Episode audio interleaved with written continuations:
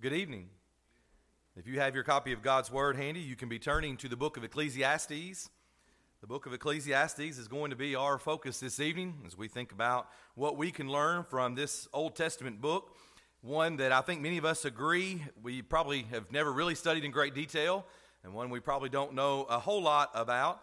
Uh, but I think it can be encouraging for us as we uh, even think about the ways in which we learn from the Old Testament books that, that well, we continue to read today.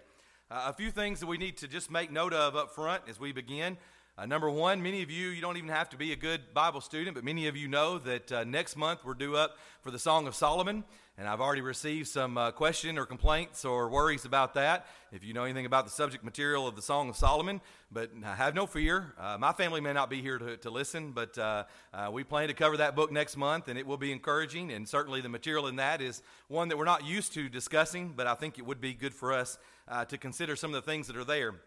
Number two, uh, one uh, doctor in the audience in particular, who is usually sarcastic, especially to me, has already reminded me that the very last of the book of Ecclesiastes says that the whole of man is to fear God and keep his commandments. And I could simply say that and sit down and save us all a lot of time tonight. Uh, if that's the whole of man is to fear God, then, then okay, there you got an amen then too. Uh, but no, we're going to do our best to cover this material timely. Uh, we're going to say a little bit more than that about the book of Ecclesiastes. Uh, and number three is we ran out of bulletins this morning, and I printed a few more, and those are already gone. But if you have your bulletin in front of you for your notes, you would take note that I did my best to inspire confidence in you and in this lesson by misspelling Ecclesiastes in the bulletin. Uh, and so I want to say thank you because if you notice that, no one has said that to me. But this is what happens when the secretary goes on vacation and the preacher is left to do the work, uh, and he misspells even the book in the bulletin. So uh, don't worry. Hopefully, the, the lesson will be better than that kind of start to this.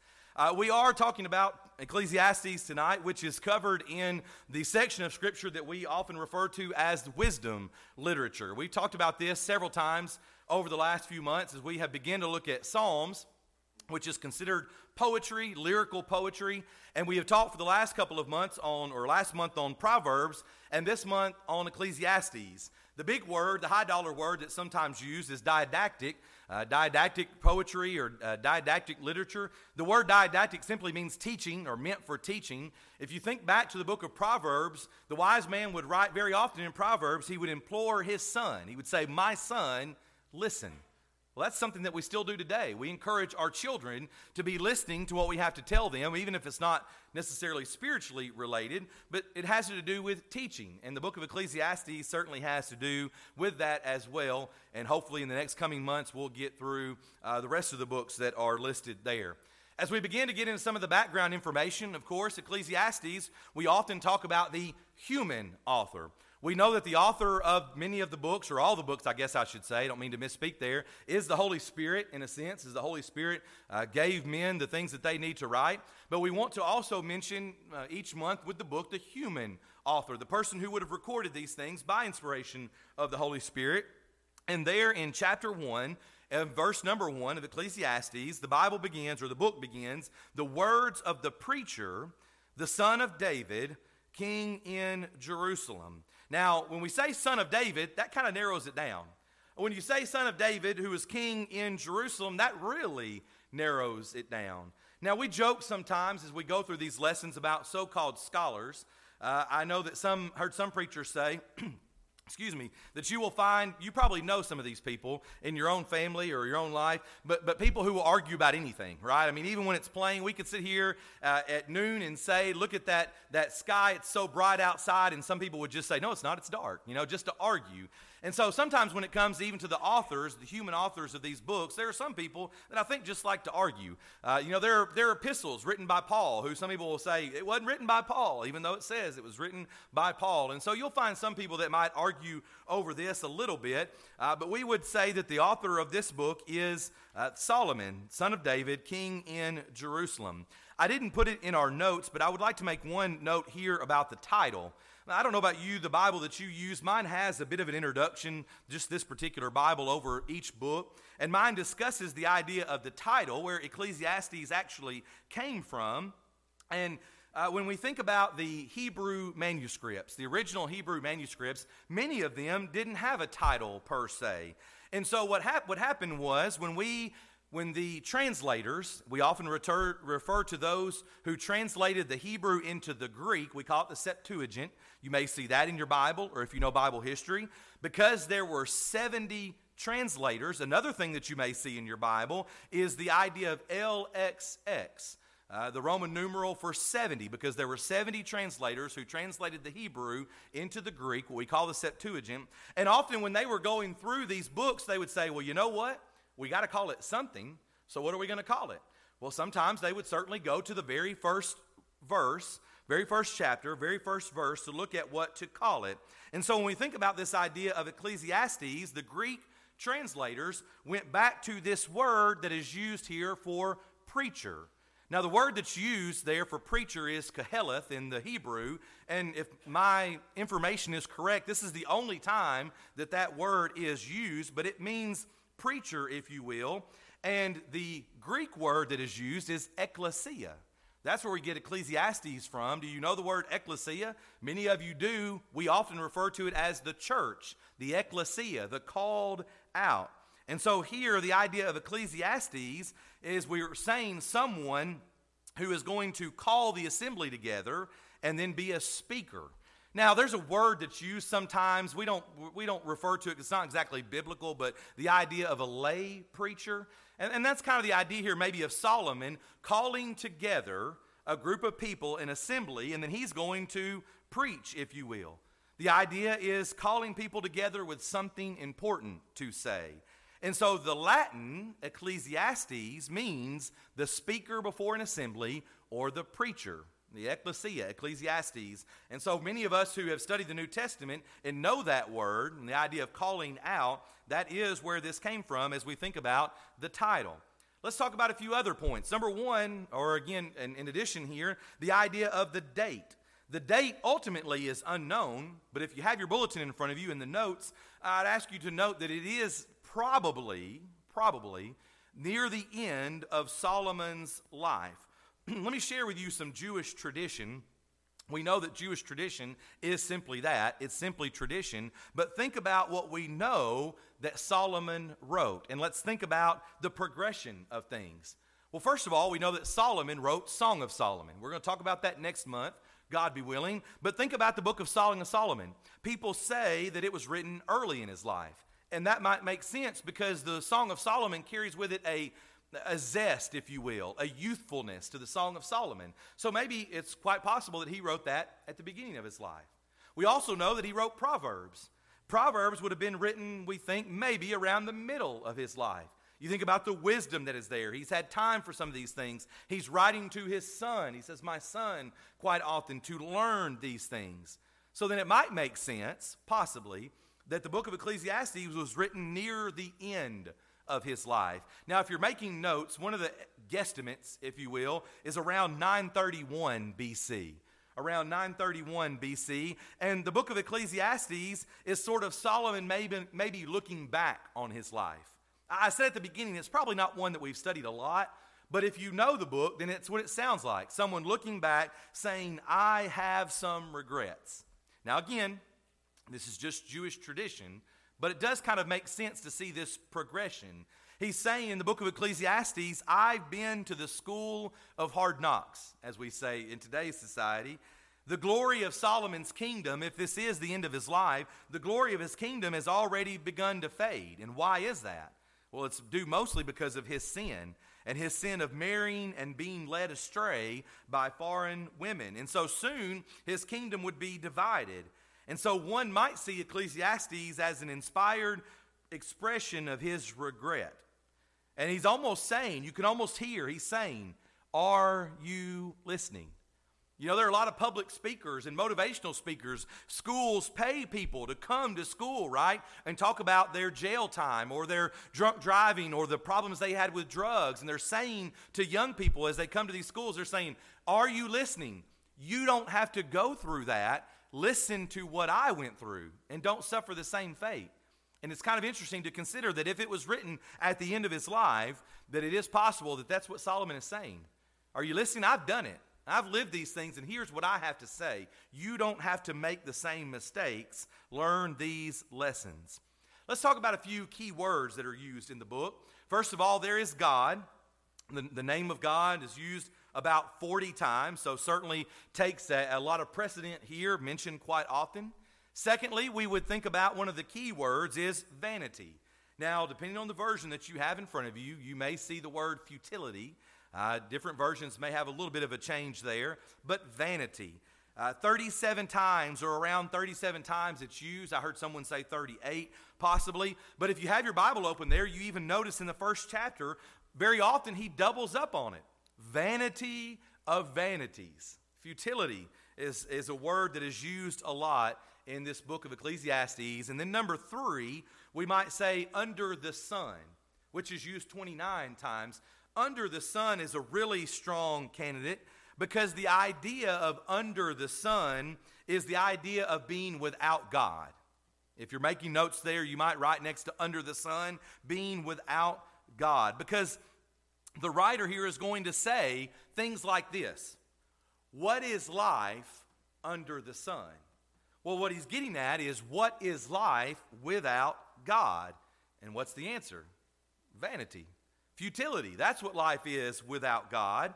And so he's going to kind of sort of make this declaration time and time again. And every time you see under the sun, you can kind of put forth or maybe substitute there in your own reading uh, the idea of without God.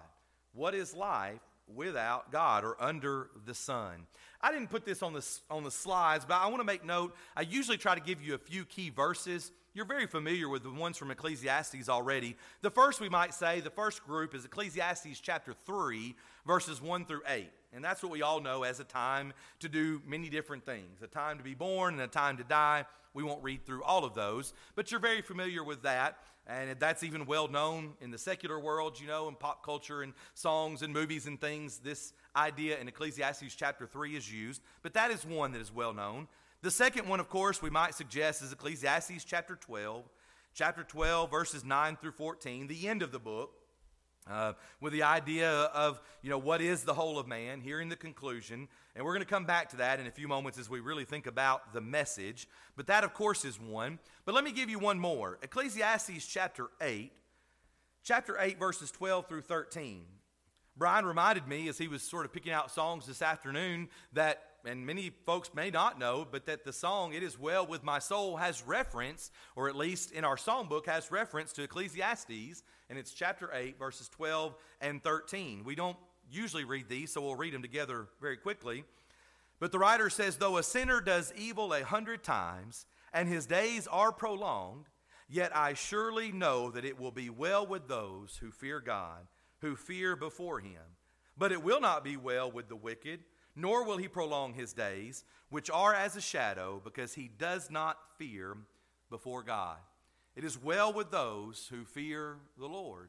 And even we like the idea, maybe not like it, but understand the idea here that very often we see evil people having success in life. That's frustrating to us here on this earth. But we know that ultimately we need to fear God.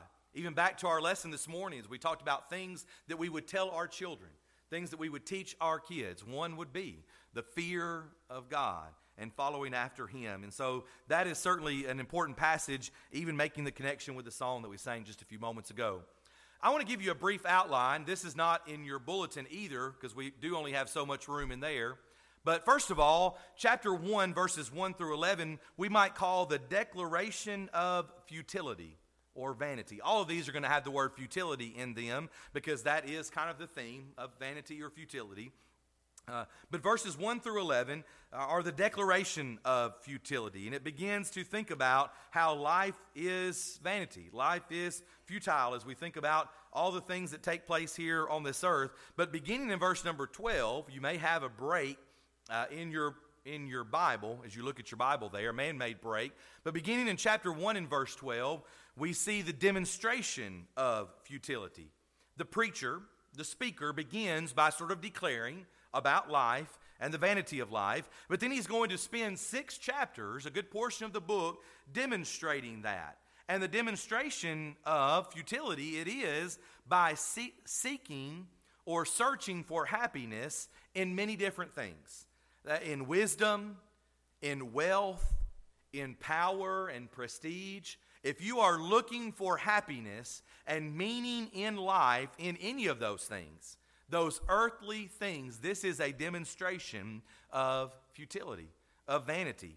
And you know, it's interesting because we see that, right? I mean, you go pick up a biography of someone, a, famous athlete or a famous musician. Some of those folks get to the end of their life and they've lived hard, right? They've lived fast, they've lived hard, and they look back and they say, you know what? I don't remember a lot of that. Or, you know what? It wasn't as much fun as sometimes we make it seem like it is, or the movies make it seem like it is. And they can look back and say whether it was the wealth or the attention or whatever it might be, it is a demonstration of futility. Then we go to the back half of the book, chapter 7 through chapter 12, and we might say that the writer then begins to discuss the deliverance from futility. And that is, the deliverance is realizing that these things are not the source of happiness. I mean, listen, listen to him. He's saying it. I will save you the trouble. I can tell you right now, you're going to waste your time. You may even cause damage to your body. You may even cause damage to your relationships, but I can save you the time and tell you that that's not the source of happiness. None of those things. They might give you the high, as we think about things like drug use, you know, it gives you a high for a short time, but it's not going to give you the true happiness that you really desire, the meaning in life that you desire. Those things are vanity and you need to be delivered from, from that in a sense. So that's a very brief outline. There are others that are more detailed, but that kind of gives you something to look at as you think about this particular book. Let's notice as well, then, that in Ecclesiastes, one interesting note that you might consider is that there is a little bit of, of pre scientific knowledge. And if you have your Bible, let's look at chapter 1 again. Chapter 1 and verses 6 and 7 chapter 1, verses 6 and 7. The writer here says, The wind goes toward the south and turns around to the north. The wind whirls about continually and comes again on its circuit. All the rivers run into the sea, yet the sea is not full. To the place from which the rivers come, there they return again. And that's the New King James Version that I usually uh, have here as I am uh, preaching. You might notice here that the Bible, by inspiration, is discussing something around the idea of the wind and the water cycle that the earth goes through. Uh, you know, I think I've shared with you one of my lessons before that I've done on science and the Bible. I had the opportunity to present many years ago. And we go back to the, the days of the children of Israel and all the instructions that God gave, including the eating of pork that most people kind of know about uh, when it comes to the Jews. But, but even that kind of idea, God had pre scientific, so to speak, foreknowledge about these things. He could tell them to do this or not to do that.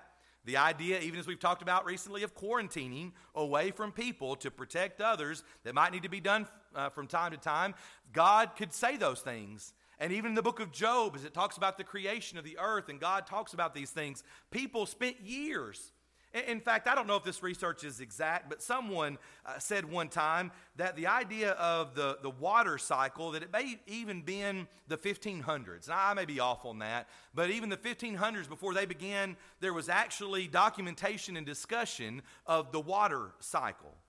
Well, here it is in 931 BC, if that's about right. I don't know about the wind currents either. Uh, I heard a number that was way later that I don't know would be true because if you think about, you know, people who traveled around and, and searching the, the earth for a time, they would have known about wind currents and putting up sails and that kind of thing. Uh, but some of these things were unknown to men of that day. And yet here, the wise man is writing about the water cycle and the wind currents. Verse number six might even be a reference uh, to an ocean gyre or the, the Coriolis effect, if you're familiar with that. That idea uh, is, is one where, if I can explain it very briefly here, um, but you know, if you're sitting, say, on a merry-go-round, you got four people sitting on a merry-go-round across from each other, and, and you start spinning and you go to throw the ball, it's not going to go right to the person across from you, right? A lot of times it'll go and it'll go sideways to the person next to you. Well, how does that happen? Well, it's the effect of the earth spinning and the wind and the rotation. And that's this idea, maybe, that's mentioned here, even in verse number six. This is why, this is what makes hurricanes spin. Think about the earth rotating, you think about hurricanes spinning. Also heard someone say this is what makes Jupiter's red dot kind of spin. If you see a video of Jupiter, that, that red dot is spinning, the planet is spinning. All that is the effect of wind upon an object, and this may be even a reference to something like that. Now, we know that this is poetry, right? This is wisdom literature, and we often say the Bible is not a science textbook per se, but yet these things were still unknown, and maybe God sometimes, or the Holy Spirit, is writing these things that people could know if they were just thinking about the world around them. So it's kind of interesting to consider maybe there was a little bit of pre science, pre scientific knowledge to be considered here. Uh, one thing that I would like to just mention briefly, uh, I didn't put a slide up of this either, but one thing that we usually try to mention is if Jesus is referenced, right? We talk about the whole Bible being about Jesus, the Old Testament pointing the way towards Jesus coming, Jesus coming, and then those after uh, thinking about his life and his death and thinking about his second coming. Well, there's no actual messianic messianic prophecies here or types or antitypes. If you look in chapter 12 of Ecclesiastes in verse number 10, Ecclesiastes 12:10, uh, there's a mention of words of truth. Uh, that could be a, a vague reference, possibly. Uh, even in chapter 12 and verse 11, there's the name of, it mentions at the end of verse number 11, given by one shepherd. Now, again, the Bible I'm using has the word shepherd capitalized. So whoever, you know, kind of put this together or, or used this obviously thinks that is a reference to Jesus. Uh, and maybe that's true, maybe it's not, but it might be a little vague. But there's no direct prophecies that are mentioned here. Perhaps, perhaps Jesus is best seen in the preacher. Go over to Luke for just a moment. Let's, let's do turn to the book of Luke if you're following along. Luke chapter 11 Yes, Luke chapter 11 in verse 31. Is Jesus is speaking here, Luke 11, verse 31. He talks about the queen of Sheba, the queen of the south, will rise up in the judgment with the men of this generation and condemn them, for she came from the ends of the earth to hear the wisdom of Solomon, and indeed a greater than Solomon is here. So perhaps Jesus is best seen in the idea of the preacher, greater than Solomon, and he's coming to declare to the world the true meaning of life. That's what the book is about. Trying to find what life is about, the, the message of it. And so maybe that's the best way to see Jesus in the book of Ecclesiastes is through the idea of the preacher or one greater than Solomon, as he mentions there in Luke chapter 11. Well, what's the message? What's the message or the theme? We might say that the message is true happiness, which is or equal to living for God. That true happiness is living for God. That's the bottom line. The writer here is saying he has searched for the greatest good, the true meaning of life. And the bottom line is, excuse me, the bottom line is apart from God or under the sun, life is meaningless. But true happiness is found in this idea that we would live for Him. There's a lot of other things that we could make mention of just very briefly. One is, of course, remembering God in your youth. Ecclesiastes chapter 12 and verse number 1 is the idea of young people while there is time. I think it's great to consider this book being written at the end of his life. The encouragement to young folks. You know, I have some regrets. Some things I wish I had done better. Learn from me. Remember now your Creator in the days of your youth before the difficult days come and the years draw near when you say, I have no pleasure in them. We certainly appreciate, as sort of maybe another message or theme, uh, a time for everything. Ecclesiastes chapter 3, we've already mentioned this, but there is a time for everything. That is a great lesson for us as Christians. There are times for things times, certain times maybe to approach someone, certain times to say certain things, and certain ways to handle certain things. And so that could even be a bit of a secondary message here. But what I want to leave you with is the idea of thinking about the message of the first 11 chapters. In fact, that's the last point here, the last question. If you have your notes in front of you there, the bulletin. But think for a moment what would you think about the book of Ecclesiastes if chapter 12 wasn't included. Now, I'm going to give you again that most of us probably haven't sat down and read chapters 1 through 11 a lot, right? We've just not done that. It's not been something that we've considered. But there are, were a group of people when the Bible has been put together, and this is a class we may need to have sometime soon, but the idea of how we got the Bible, which is a great study to consider. But when you go back and look at how we got the Bible, when you study the book of Ecclesiastes, there were a group of people who said that the, the book of Ecclesiastes shouldn't have been included. Because if you read chapters 1 through 11, it is a very nihilistic, very fatalistic, very down and sort of, we might even use the word depressing kind of book because the message is life is meaningless. Right? I mean, there are people who are agnostic who, who like that idea. Uh, they don't necessarily believe in God, which would be theism. They don't necessarily believe there is no God, which is atheism, but they're agnostic. They say, I don't know, and maybe I don't even care. And so that's what some people would take if they read chapters 1 through 11. They would say that this book is very fatalistic, it's very depressing because it's just about telling us that life is meaningless. But when you come to chapter 12, chapter 12 says, Let us hear the conclusion of the whole matter. You see, there is no purpose in life without God. And that's the message. If you want to live your life without God, there is no purpose. It is meaningless in many ways. And, and we don't want to be so harsh, maybe, to some people. We don't want to be um, uh, so down about things. But I often have that question. If you were maybe to come across someone who's struggling, maybe they're considering the Bible or considering God, the question might be, well, well, what do you expect to happen? You know, do you think that there is no afterlife? Do you think that we just die and, and then we're gone? What do you think happens? Because if you believe there is an afterlife, then we have other discussions we can have. If you believe there is a God, then we need to talk about His Word. Life has no purpose without God. And that's what the writer is trying to say to us. And I've heard some people suggest that maybe Ecclesiastes was Solomon's open letter of repentance.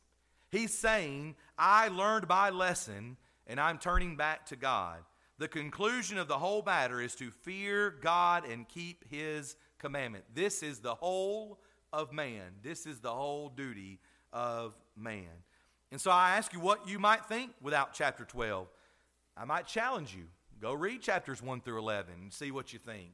Realizing that life is vanity, that all things are worthless. We have no purpose here. There's nothing good, nothing new, nothing for us to do in a sense. But then realize, realize that there is a God in heaven that we talked about this morning, that we should fear him and we should keep his commandments. And with that in mind, then we have a purpose, we have hope. And we can take that encouragement from this book, even as we think about it in its entirety. Remember now your Creator. In the days of your youth, yeah, absolutely, if you can, but as we are blessed here tonight, there is still time and opportunity. And even if maybe you've missed out on some youthful days of service to Him, you can think about the life that lies ahead. And even in this moment, serving Him. And I hope that you'll take some encouragement from this lesson this evening and this book as we think about those thoughts of the wise man. As we conclude this lesson, we are about to sing a song of invitation to encourage you to do just that. That's exactly why we extend heaven's invitation at the end of each lesson to allow you to think about your life to allow you to think about the God in heaven and to see how your life is matching up with His Word. Maybe you're here tonight in the audience and you've never become a child of God. As you think about that possibility, the idea that life is meaningless not knowing God, that there is no hope of heaven without being a child of God, we'll be singing to encourage you to obey His simple plan of salvation. If you'd like to know more this evening, we'd love to study with you as soon as possible. Maybe you're here and you've done that and you've had that feeling of hope. I mean, most of us can go back to that point and remember the change that took place and the feeling of knowing that it didn't necessarily matter.